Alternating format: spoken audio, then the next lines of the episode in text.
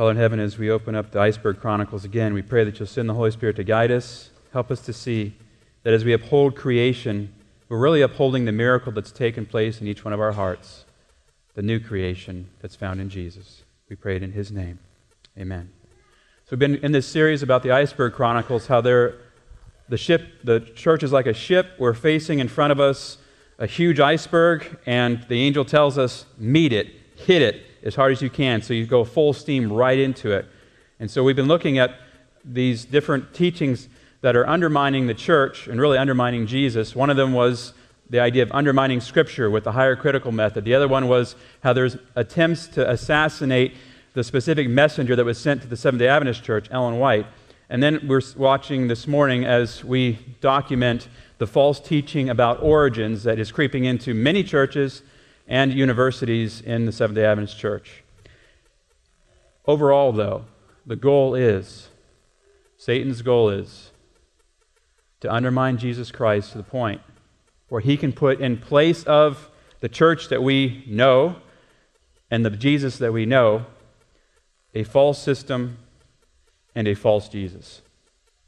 And that's where we're going to eventually build down to right here, especially next week as we wrap this series up. We will show how I'm going to document how that is taking place and what we can do in our daily devotions and our worship life to shield against that. Well, we know from last time that the messengers at the end of time are important. And the messengers that we're thinking of are not just our pioneers, because this is Church Heritage Month, but we're also thinking of, I'm thinking of each one of us here. Each one of us is part of this remnant in Revelation chapter 12. The dragon is wroth with the woman, when, goes to make war with the remnant of her seed, who keep the commandments of God and have the testimony of Jesus Christ. They keep the commandments of God because it's been written on their hearts. It's now a part of them. It's part of who they are and what they do day by day. And so to extract that from a believer means you're extracting something that God has done and written on their hearts. That's heinous enough, but this also is what they have the testimony of Jesus Christ. And we saw that is referencing to the prophetic spirit and revelation that, that authored the whole book of Revelation, the, the spiritual gifts, for instance, prophecy. It's got a whole packed meaning there in that little phrase, testimony of Jesus. And so God has called his people at the end to have the ways of Jesus written on their hearts and the message of Jesus be their focal point, even the prophetic gift itself. And that's why Revelation 4, verse 14, verse 7 says, this, this angel comes saying with a loud voice, Fear God, give glory to him, for the hour of his judgment is come, or has come, and worship him that made heaven, the earth, the sea, and the fountains of waters. So we see the messengers not only keep the commandments, but this one here is a reference to the fourth commandment, which is linked to the fountains of waters. That phrase is found only in a couple of places in Revelation. One of them is you find Revelation chapter 7, where you talk, talks about the Lamb leading his people who follow him to the fountains of waters. And the other one you find there's actually fountains of waters in Babylon as well. There's actually two kinds of fountains of waters in Revelation. I want to look at the one that is focusing me on my Creator, that points me back to the fourth commandment, whereas you will find Babylon will have its own way, its own commandment, its own fountain of waters, though we know it's nothing but a cup of abominations. So as I look at that, I then realize, uh, yes, I am keeping the Sabbath, but I'm, in essence, staying focused on Jesus as He leads me to that beautiful river of life. And verse 12 says, Here's the patience of the saints. They keep the commandments of God and the faith of Jesus. And so there it is again. This focus on Jesus Christ. And we know that the messengers will be opposed by false worship, which will eventually be mandated worship on the Sunday. But they're also opposed. If you can't do that, then you have to oppose them from within or dismantle their belief system. And the one area that we are up against is pantheism.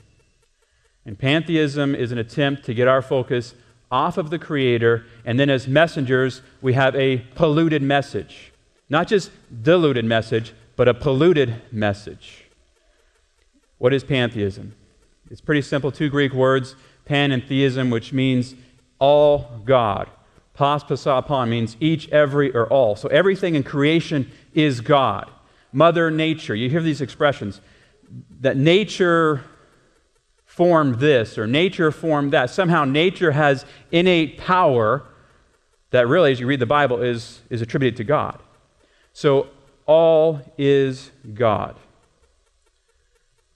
So you don't want to, you want to, you get extreme environmentalism out of this.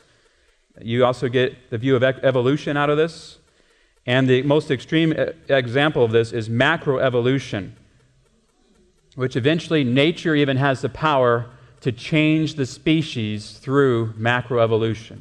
That, in essence, if you want to call it the scientific method, you can call it that, but I'm calling it pantheism.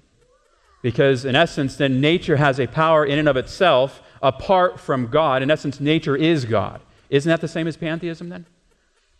And you also get extreme views of this in the Christian circle, where eventually you have a holy flesh movement where you will find, since you're perfect now in Jesus, you're God, and therefore every thought that comes into your mind, everything is now from God, and that is not true. You are not God, and neither am I. We can be found in Christ, but I'm disturbed by some of the videos I've seen. And I won't name the big church that starts with a B in the area that has, you know, 8,000 people going to it. But anyway, they have people just giggling uncontrollably, rolling upon the ground as a sidewalk preacher is trying to preach the simple gospel to them. They're saying nothing matters, there's no doctrine, all that matters is love. And then the person goes on and says, I'm perfect. I'm perfect. Don't you know I'm perfect, man? And they're talking to the sidewalk preacher, and the preacher's like, Ma'am, you're, you're going somewhere, but I don't think it's the way the Bible's talking about. I'm appalled because pantheism then has taken on new garb. You're God and I'm God. All is God. So it has various forms. The one I'm going to hit at a lot today is the macroevolution form. For instance, in the video by Nova, they, they showed it was disturbing to me. My wife uh, got after me because I was critiquing the video every few minutes as they went along. That's the way I've been trained. It just didn't make sense. There was this molten lava world, it cooled and produced a water world, so you can figure that one out. I figured maybe they were thinking of condensation somehow. The cooling effect took place with the molten lava, produced enough dew or condensation to fill the whole world with water. At least they got the water world part right. But as they went on, it began to describe all these processes that nature went through to develop the world as we know it the primordial soup, eventually the development of the species. Eventually, as you look, the, the guy was going through this whole series of how eventually mankind developed.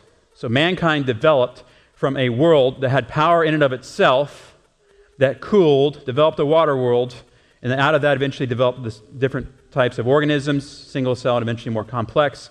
And he went on to say, and then eventually we get into humanoids and humans. Almost seemed like, as I was watching it, I said, okay, that's enough. And I turned it off. Because it seemed to me like Earth was being described as a living, breathing organism. And I'm not saying there's not life and mechanisms within plants and animals and things like that, but it was almost like Earth could be existing apart from God. And of course, when you take God out of the picture, that's what you're left with. And so this progresses into the ability of nature to evolve on its own. And we're not talking about adaptations like your animals go through. You know, your animal grows a winter coat in a winter environment. In other environments, it doesn't necessarily grow the winter. We're not talking about little adaptations like that. We're talking about huge adaptations for an ability for an animal to change from a water animal to a land animal because of some kind of environmental condition. That's a huge change. And this undermines, and this is why I'm calling it pantheism, because now nature has power in itself. In essence, nature is God. And if you believe in some form of macroevolution, I would challenge you, because even the scientists themselves are saying that the sequence of hum- humankind and the geological column has gaps in it, and those gaps take some form of educated faith to accept.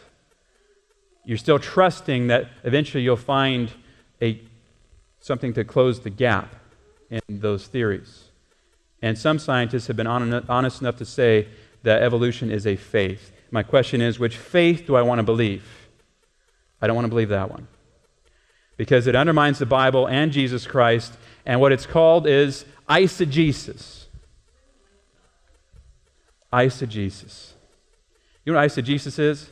They tell us in school and seminary, we want you to do proper exegesis. In other words, this idea of this Greek word meaning from out of the text.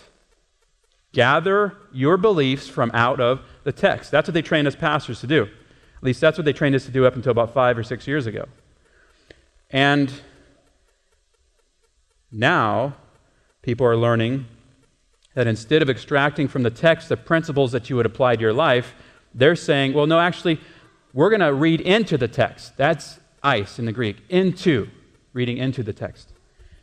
For instance, Moses didn't know what he was talking about when he described the creation of the world because we know it's six or seven billion years old, they say.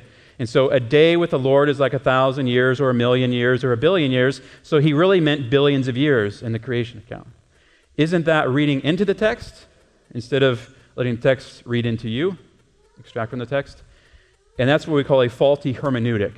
And yet, that is what's taking place in Christianity. It's been going on in most Christian circles for years. It's begun to attack the Adventist church up in the, probably the last decade. It was, had seeds before that, but now it's coming to fruition. And how does this undermine Jesus? Well, if Moses didn't know what he was talking about, and Jesus refers to Moses, then therefore Jesus doesn't know what he's talking about because Moses doesn't know what he's talking about. Follow the, right, the reasoning? So, since Jesus validates Moses as the author of the, some of the writings he refers to, and he's testifying that Moses, what he said was true, then who are we going to believe? I have a binder this thick of scholarly articles in science in my origins class. And one of them documents how a lot of people who are reading into Scripture do not have the tools to extract from Scripture. They don't know the languages, they don't know the history of interpretation, they don't, they don't, there's, there's a philosophy that's being read into the text rather than allowing it to talk to you. And so they've documented that most of them have uh, these degrees in science or philosophy instead of degrees in theology where you're actually spending time with the text. But it also undermines Jesus, and it undermines other parts of the scripture because I believe, sola scriptura, that the Bible's my rule of faith, and 40 times from Acts to Revelation, Moses is referred to. So therefore, if Moses doesn't know what he's talking about, you have to extract each one of those 40 times. That is just in the New Testament, Acts to Revelation. That doesn't count the Gospels. You have huge portions of the Bible then that you would have to scalpel out and cut out if you don't believe that Moses is actually the author and he doesn't know what he's talking about. But Acts 7:22 says Moses learned all the wisdom of Egypt, yet he refused to be the, called the son of Pharaoh's daughter in Hebrews chapter 11. So what does he know? All the wisdom of Egypt. And this is really the Achilles heel to saying Moses doesn't know what he's talking about because we are now discovering that Egypt knows more, knew more about science than some of our scientists today know until they go back and investigate it. We're still learning from Egypt even to this day. For instance, I uh, only got in on the tail end of it. My kids were watching this, this documentary on the Egyptian chariots. And one of them is called Building Pharaoh's Chariot. Do you realize how complicated Pharaoh's chariot was? I am watching this show, and, and they have to get it just right to have horses, the harness, from the harness all the way up to the chariot. Everything has to be just right for those things to be used as war machines. And so in this documentary, they're saying in building Pharaoh's chariot, a team of archaeologists, hey, they know what they're talking about, right? Engineers, scientific, right? Woodworkers, ah, they're carpenters, maybe they don't know so much, but all right.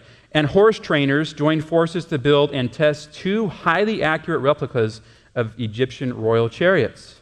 They discover astonishingly advanced features, including spoked wheels, springs, shock absorbers, anti roll bars. Well, that's pretty advanced, isn't it? And even a con- convex shaped rear mirror, leading one of them to compare the level of design to the engineering standards of the 1930s era Buicks. Are you kidding me? Moses didn't know what he's talking about. When they had technology in Egypt that we some of us in our Western European mindset hadn't even grasped until the 1930s Buick. So, go back to 1930s. Would you say that scientists and automobile makers knew something about their craft in the 1930s? you know, the scientific method was part of that whole era, industrial revolution and all of that. It's part of that. So therefore, Moses knew as much, if he's trained in all the wisdom of Egypt, as some of our industrial revolution periods. Because we're just figuring out that really, even in Egypt, as we explore it, we really don't know very much. So when we talk about Moses like he doesn't know anything, more recent spading into the archaeology, the rocks cry out and say, really? He actually knew more than what we're talking about. And when you can memorize whole books of the Bible, and you have an oral tradition where you memorize many things, from everyday plants and animals and culture to the things of God in the Bible, Solomon, you find a good example of that, where he knew not just his proverbs and everything, but he also knew things of the plants and the animals. These guys were wise. We're the ones who aren't wise. We're the ones who need a computer to remind us every once in a while as we're preaching a sermon, oh, here's our next point, okay? So, you know, we're, we're a long ways away from Moses' time. And so, in building Pharaoh's chariot, which you can find on PBS.org, uh, Moses, we find out, knew the technology of his day. That includes chariots and pyramids. Can you imagine building the pyramids this day and age with those materials that they used and the methods they used? We don't even have the, ma- the muscle power to even get anywhere near that anymore. We have to use all these petrol driven machines. And the wisdom and literature of his day, their language included in that, which it took us years to figure out anyway. The religious beliefs of his day, he knew exactly about the religious beliefs of his day because we see him dealing with, from Genesis to Deuteronomy, the false belief about death, the false belief about sun worship, the false belief about pantheism, by the way, that somehow everything is God and we're God and he counteracts it with his language in Genesis. In fact, he shows us that there was a literal six day creation event, and he uses specific terms to identify that with a seven day Sabbath. And overall, nature doesn't have power, it's God's word speaking that has power.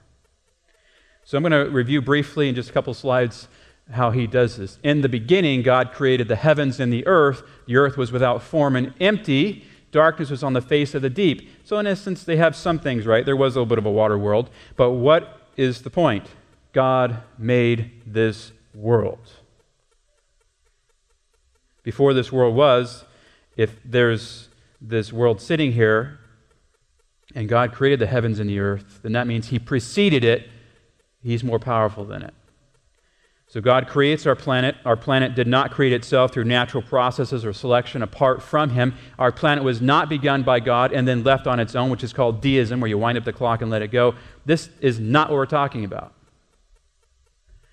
We're looking at a planet where God, the God of the universe, got personally involved in space and time as we know it and made our world.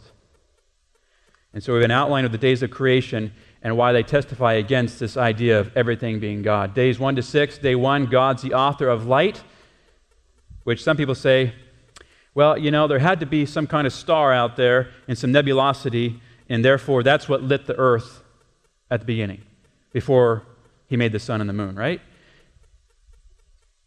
We have a clue when we look at Revelation that God doesn't even need lamps and light. He himself is light. So he doesn't need the stars. And we don't need the stars. If there were no stars out there and only God alone, He could light the whole universe.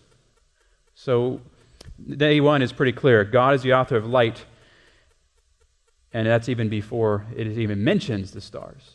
Day two, the sky and the sea were made by Him and are not forces of their own devising, somehow just mixing together and forming life in our world. And so we find the sky and the sea were made by God and they respond to Him. That's why Jesus meant they asked the question, Who is this that the winds and the waves obey him? When Jesus is walking upon the water, after he walks upon as, he, as the waves are going to sweep over the boat, right? He calms it with his voice. He scolds the child and says, ah, No, no, no. And the waves quit. Who has that kind of power? Well, Jesus has that kind of power. And in Genesis, this creator has that kind of power. It's not like somehow there are Poseidons and some weird gods out there controlling the waves we find it's God Himself who makes the world and controls it. Day three, land appears by gathering of waters into seas, not molten lava cooling to form water. Now, I'm not saying there wasn't some weird thing there regarding that, but we, we know from the text that the waters were gathered into seas or these huge lakes, and then the dry land appeared.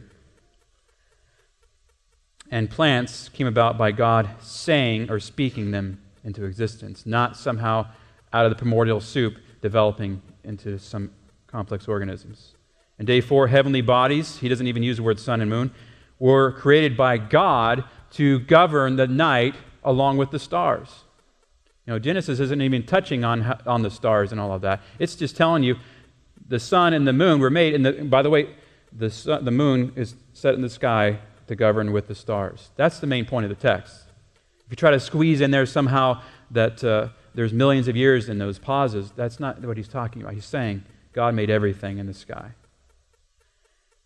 Birds and sea creatures were made after their kind. After they were made, they reproduced after their kind. Key phrase in the Bible, which means they did not evolve into other species. It's not saying they didn't adapt to the extremes that came after the flood when you had reverse polarity going on and all these different things happening and the huge extremes of climate. It's not saying that we're discounting adaptations, we're discounting one becoming another. In fact, we're still tinkering with bodies and with organisms to try to make them do that. So it proves that we haven't even succeeded in that ourselves. So, how could nature by itself succeed in producing a complex series of organisms that comes into being human beings?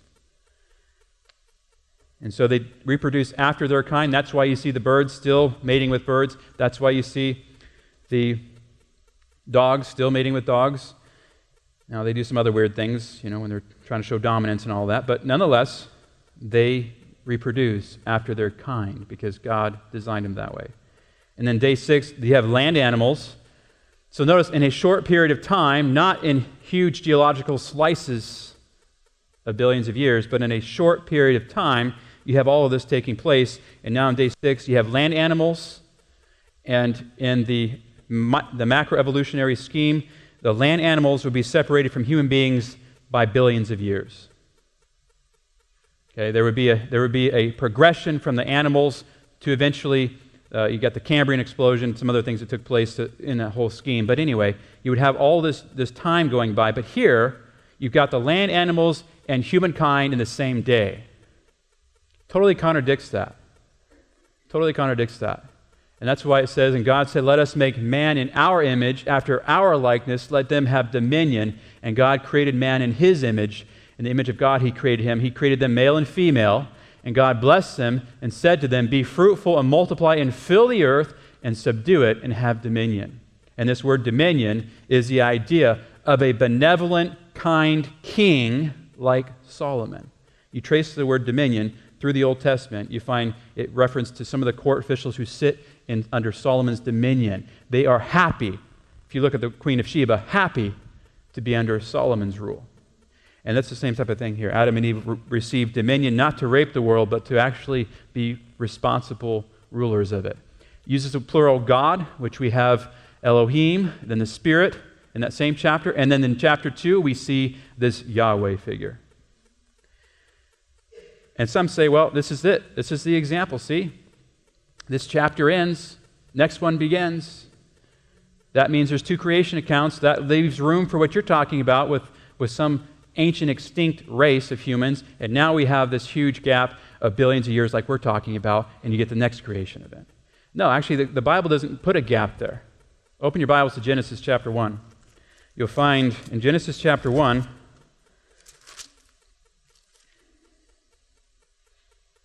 in verse 28, God blesses them, creating humankind here says to them, Be fruitful, multiply, fill the earth, Genesis chapter 1, verse 28, subdue it, have dominion over the fish of the sea, birds of the air, over every living thing that moves on the earth. And God said, See, I have given you every herb that yields seed. It continues, and it goes on. And go down to verse 31. Then God saw everything that he had made, and indeed it was very good. So the evening and the morning were the sixth day, and that's where the chapter breaks, right? That's not where it breaks in the Hebrew. Keep reading. Thus the heavens and the earth and all the hosts of them were finished, and on the seventh day God ended his work which he had done. He rested on the seventh day from all his work which he had done. Then God blessed the seventh day, sanctified it, because in it he rested from all his work which God had created and made. This is the history of the heavens and the earth. And it goes on from there. Do you know what that's called? That's a genealogical formula.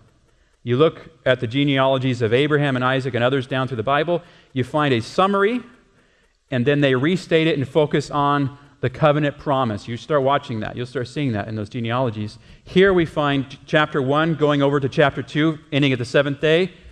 It's a brief summary, and now what's he going to focus on? Humankind.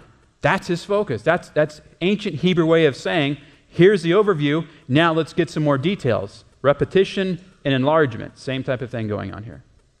So this chapter serves as a summary, and the next one is focusing on the details, the crowning act of his creation, humanity.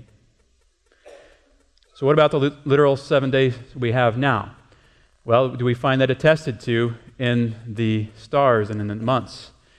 There's really no explanation for this. You find we can have a 24 hour period of day with, with the sun, you can have months and years with the moon, but when it comes down to the weekly cycle, why do we have seven days? You only have one explanation.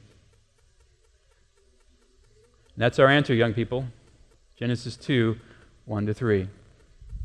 And we read that. Genesis 2 1 to 3. We still have evidence in our own daily lives that God made us. I don't care how you rearrange the weekly cycle, it's still going to have seven days. It's still going to have seven days, and you're going to have to answer the question where did that come from? Did we just arbitrarily choose? Some might go that route. But trace it back if you got a scientific mind, and you'll find it goes back to this. There is a reason why we have seven days, and it goes back to an origin story. And I find the Bible is the most accurate of them. Because in the Bible, unlike other ancient texts, you find warts and all are communicated to you so you can evaluate it. I mean, who would record David and Bathsheba in the other ancient kings' literature? Nobody would record that. And that shows you that if you want to discredit other ancient history accounts, you can do that. But as you look at the Bible, you find very little room because it's going to tell you the good and the bad in that, in that whole story. So it gives validity to the Bible. Mitchell, you got this written down? All right. So God is the reason for the weekly cycle. That's why we have it. That's why we have it to this day. And when we come along and start messing with that, then we're messing with something that points to the Creator. And then we wonder why America doesn't have a spiritual compass anymore. Because we've taken the Creator even out of the worship week. We've chosen another day, whether it's Friday for the Muslims or Sunday for the, the Christians who come down through Catholicism. We've chosen other ways of worshiping. And therefore, we've joined into a system that will eventually lead to pantheism. So, Genesis 2, verse 1 Thus the heavens and the earth and all the hosts of them were finished. And on the seventh day, God ended his work which he had done. He rested on the seventh day from all the work which he had done, not because he's tired, because he's, it's a rest of completion. Then God blessed the seventh day and sanctified it, because in it he rested from all his work which God had created and made. So the weekly cycle, it's clear, is because that's the way God designed it, and it's called very good. Very good. Especially joyful. A happy time. Why is God overjoyed with this? Well, you've got new life, not just in the planet, but here are his friends. Here is his family. And it says in Genesis 3 they walk with God in the cool of the day. Now, some of us want to who want to who want to keep those types of things, those sentiments, where somehow we could have a personal relationship with God. But in order to have a personal relationship with God, you have to believe in miracles. And most scientific theories lead you down a road where you won't believe in miracles after a while. So I want to walk with God. I want to have that experience with Him on a daily basis. And so I'm going to validate this story, not because it makes me feel good, but because I'm looking at an original source a primary source, and the primary source is leading me a certain direction, I'm not going to read back into history. And so, seven literal 24 hour periods are attested to. And how do I know that? It uses the word yom in the Hebrew and a number. So, yom and then the number one. So, day one, day two, day three. Uses the phrase evening and morning, which we still have. Evenings and mornings. 24 hour period, the weekly cycle that has continued even in today. It goes all the way down through the time of the manna, it goes all the way down to the time of Christ, this whole evening and morning. And the capstone is the Sabbath. which we find record of time being kept regarding the Sabbath all the way down to the crucifixion of Jesus Christ and beyond. And so if you undermine creation, you're going to undermine the Sabbath and the Creator, and I believe you eventually undermine the cross because if you can't believe in a creation story, how can you believe in a recreation story? And in Genesis 1, verse 1 to verse 31, you have the conjunction and that in the Hebrew links everything from chapter 1 over to chapter 2. It's like a continuation of a story. We didn't pause the children's story to go, the, go home and get the, the puzzle picture, it just kept going. And so Creation Week answers pantheism and evolution by saying God made it all, He has all power, and God is not somehow blended into His creation. He's actually apart from His creation, speaks into existence His creation. He's separate from, and yet upholding His creation. And nobody would, would argue that God somehow has not instilled within us life giving properties. Animals have retractable claws, for instance, right?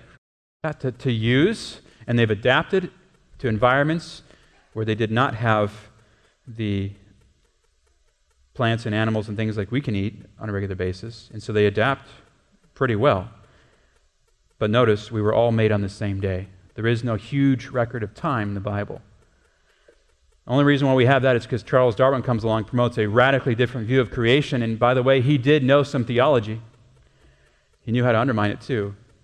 And he writes that book, The Origin of Species, transforms the way millions were looking at the world. And this new worldview really had no room for the Creator. And what's the result? Romans chapter 1. This is how I answer it, part 2. The result of pantheism is this Romans 1 prophesies there would be a movement to undermine the Creator and worship at the end of time, and it would result in the inhumanity that we see happening today sinful human beings behaving like sinful human beings with nothing to hold them in check. No wonder nature groans, and no wonder we're called to alleviate the pain that creation feels and to, progress, to propagate a message of gospel salvation to everyone. But part of that is not to deify nature, but to point everyone to the God of nature. So nature testifies to God, it is not God. Romans chapter 1 says, professing themselves to be wise, and by the way, this is really the issue, is pride. We think we're so smart when we're not.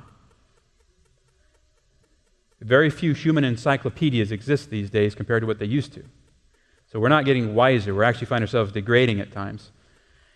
And Romans says we profess to be wise. We think we're wise. They would become fools and change the glory of the incorruptible God for the likeness of an image of corruptible man and of birds, so human standard, God is equal to birds, four footed beasts, creeping things. Wherefore God gave them up in the lusts of their hearts unto uncleanness, that their bodies should be dishonored among themselves. He progresses and describes men with men, women with women, all of this. For that they exchanged the truth of God for a lie, and worshiped and served the creature rather than the Creator, who is blessed forevermore. And so we find we need to go back to worshiping the Creator. And I don't have time to get into this because we need to move on.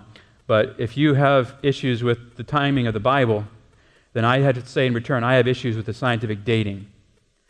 And all you have to do is start looking into professional journal articles who are restudying places like Specimen Creek and Yellowstone. They're also restudying places over in Hawaii. You can go to the Geoscience Research Institute website and pull up journal articles on this. But basically, what's happening is as we look back into lava flows and different ice core datings and all of that, we're actually discovering that there's evidence of shorter time periods. And Specimen Creek is one of them where, more than likely, the fingerprint of the eruptions that they originally dated 70 to 140,000 years, and these 72 separate forests that were piled one on top of the other, actually might have taken place in just a year or two. In fact, Clyde Webster goes on and talks about how he discovered there were four different kinds of chemical fingerprints at Specimen Creek in Yellowstone, and these were mixed in sequence, so they were out of sequence. So you had Volcano 1 had a fingerprint at the bottom of the forest, and then had, number 1 also had a fingerprint at the top of the forest, these signatures of lava. And he concluded that no more than 12 months had transpired in the formation of the fossil forest of Specimen Creek, not 70,000 years. So this is just one example I can give you of the radioisotope age and dating to show that we need to reconsider not only our thousands of years, but our billions of years. And part three is Jesus answers it. He answers pantheism head on. He's the only person who is fully God. We are not God. He offers to come into our hearts, and we become children of God, but we are not God. And once we accept Him, we find a mark of that is baptism, which we're going to be having happen today. And after we are baptized and we continue finding our place, like the puzzle story, we begin to serve and look for ways to usher in the ultimate recreation that takes place. And that's going to take place when our bodies are transformed in 1 Corinthians 15 and 1 Thessalonians 4. It's going to take place when our world is recreated by Jesus, and we're all going to be able to witness that if we're there. And so to believe in creation now means you're looking forward to creation in the future. And so if you undermine creation, you undermine all of what I've talked about today, you undermine even the, the, the idea of baptism because this represents something has changed me. Someone has changed me. And I'm going to follow him all of my days. And so to believe this other theory that's creeping into various faiths is to undermine Jesus Christ, the Bible, the cross, it all. This happened in Ellen White's day where she saw the timbers, the truths of the Word of God being removed by individuals at that time. And she talks about pantheism. That was the Alpha teaching. It's, it's already around back then, it's coming full force now. I was shown a platform braced by solid timbers, the truths of the Word of God. Someone high in responsibility in the medical work was directing this man and that man to loosen the timbers supporting this platform.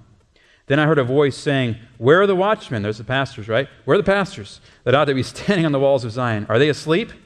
This foundation was built by the master worker, that's Jesus, and will stand storm and tempest. Will they permit this man to present doctrines? Doctrine doesn't matter, right? It does matter. Doctrines that deny the past experience of the people of God. The time has come to take decided action. That was written years ago. Years ago.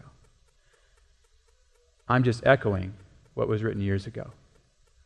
We have to take a decided stand against this because if we do not, the next step, which we'll look at next week, is that there will be false teachings even about the church structure and everything else, and that will enable another system to be set up in place of your beloved Adventist church. But I think Jesus led this movement, and I want to be a part of this movement, and I want to stay true to Jesus and share a message here in this church and around the world. How about you? And so the church will proclaim the creation message that we're talking about. They'll believe and drink the water of life of Jesus, not of others. And the ones who respond will be baptized and will tell others, Come, drink the water of life freely. So this morning we have some here today that would like to recommit to being part of this. I know we all can do that in some way, but I've been in contact with two individuals. and I'm going to invite them to the front now Ruth and Sandy. And so today is a baptismal Sabbath, like we've told you. And basically, why I preached this, and it went long, I know, I'm sorry, but I tried to condense and condense, and the Lord's like, ah, was because this is a new start kind of a way, or restart for you. And I just want to ask you three simple questions as you come back and as you recommit. And those three questions are up here on the screen for you to look at. First of all, do you accept Jesus as your Savior and your Lord? Yes. He's your friend. Yeah. Number two, do you wish to order your life according to the teachings of God's Word? Yes. Now, God's Word will come under attack, so you have to stand firm for it, but you wish to order your life. Do you desire membership in this local Seventh day Adventist church? Well, you're already a member, we're going to rebaptize you, but years ago you were, and we want to recommit you to this. All right. So we're going to go in the back and get ready for our baptisms. And we invite you to be singing some songs, commit your heart to the Lord and what we're talking about. And as you sing these songs, just pray for their commitments to the Lord. All right?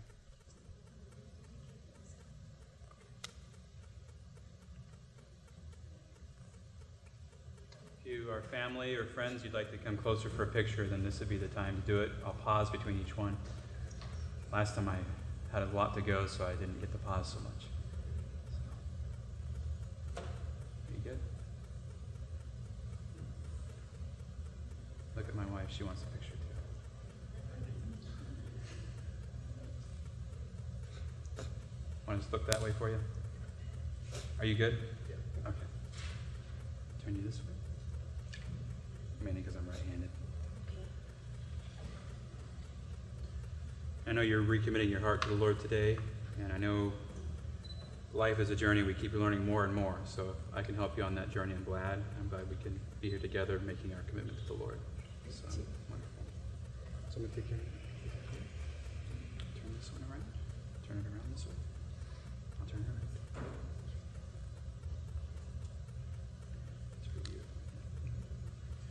Sandy, because of your love for the Lord and your desire to follow him all your days, I now am going to baptize you in the name of the Father, the Son, and the Holy Spirit.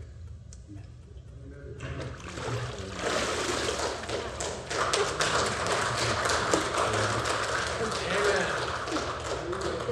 Stanza 2. Why should we tarry when Jesus is pleading, pleading for you and for me?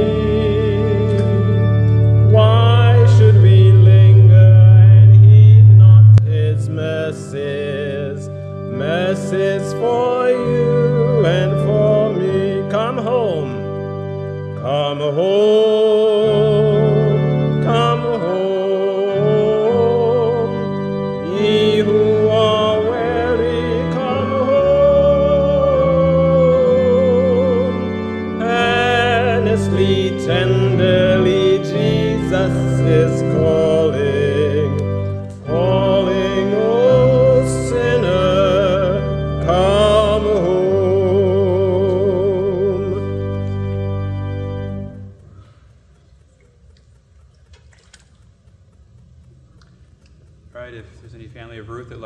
closer for pictures, this would be the time to do that.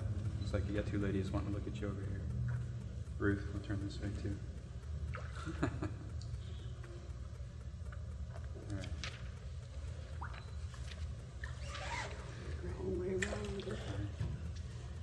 It's been a little bit of a journey, but I want you guys to know that Ruth and I have talked about how it's never too late to come back. And, you know, where you're still breathing, there's still choices to be made. So if you feel somehow far from God and you're hearing our voices here today, it's never too late to be baptized and to become part of this church again. Even if you've walked away for a while or you feel like you have, you can always come back. And we'll welcome you with open arms.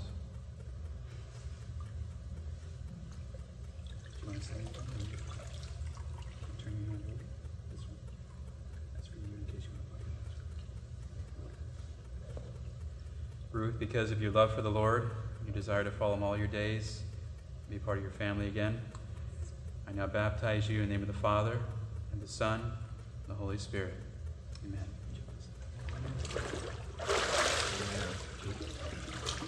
290, 290.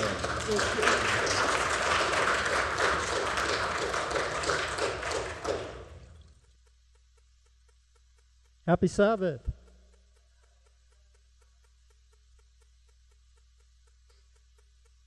All heaven's rejoicing today. The Lord left us a commission to go and tell everyone how precious they are to Him and to tell them about His soon return. And that is the mission statement of this church, declaring to each individual their eternal value in Jesus and preparing them for his soon return.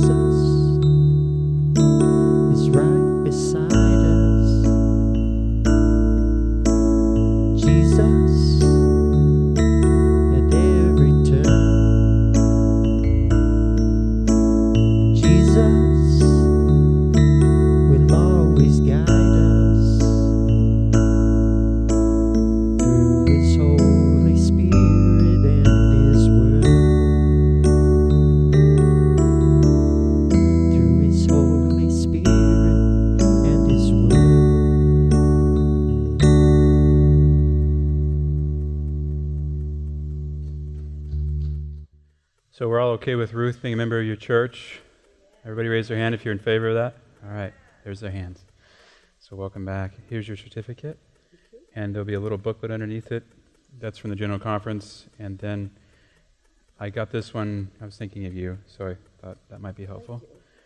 And then Sandy, I got you the same book, and this is a devotional guide that I give out to everybody. And then here's a book I thought might be helpful if you if you like him anyway. Do you like Kenneth I love Ken Cox. All right, great. And we'll give you the roses after they have the elders come to the front. So if you're an elder here serving this term, please come to the front. We're going to have prayer for the Holy Spirit to just be poured out in their lives, like in the book of Acts, and that God would lead them to their ministry and their way of sharing the love of Jesus with the world. So I invite you ladies to come closer this way. Give us some room to gather around you.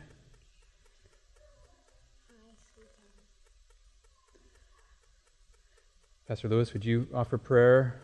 And whoever wants to, you can. Just feel free. Let's lay hands on them. Gracious Lord in heaven, we thank you so very much, Lord, for this joyous, joyous event, Lord. It's never too late with you, Lord. And we, we ask, Lord, that you would bless these two ladies in a very special way in this day that they've given themselves over to you. We ask, Lord, there might be joy in heaven. We know there is. We thank you so very much, Lord, for this newness of life. Amen. We ask that your spirit be upon them to give them perseverance and strength, and that they might be your disciples to other people, to bring other people to Jesus, Lord. We pray your peace upon them and all those that want to know you and want to see you. In this day we pray. Amen. Lord, we thank you for this uh, evidence of faith. We thank you for these two returning to you and to be part of our family. Again, we thank you for your blessings, and we ask you to be with our, our, our sisters here for Jesus' sake. Amen.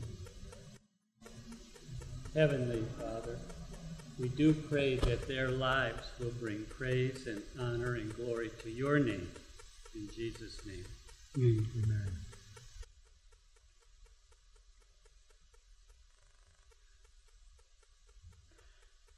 So, Father, we ask for the Holy Spirit to hover upon them just like He did upon the waters at creation. Still their hearts when they need it. Guide them each step of the journey. Gift them according to the way you've already prepared their hearts. And continue to lead and guide. Thank you for Sandy's recommitment. Thank you for Ruth's recommitment, coming back. We want to welcome them again to our family. We pray that you'll send the Holy Spirit upon them in a mighty way so that more people can be won to Jesus through them. We place them in your hands now, both now and in eternity. In Jesus' name. Amen. We have a white rose for you after you receive your hugs.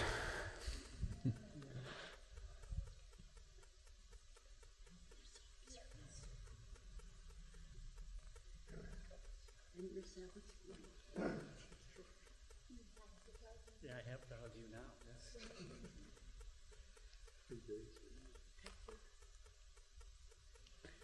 This is representing a new start. Nice, beautiful rose.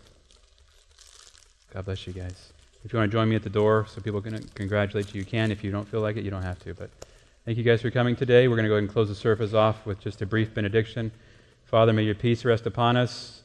May your new creation power guide us each step of the journey. We pray in Jesus' name. Amen.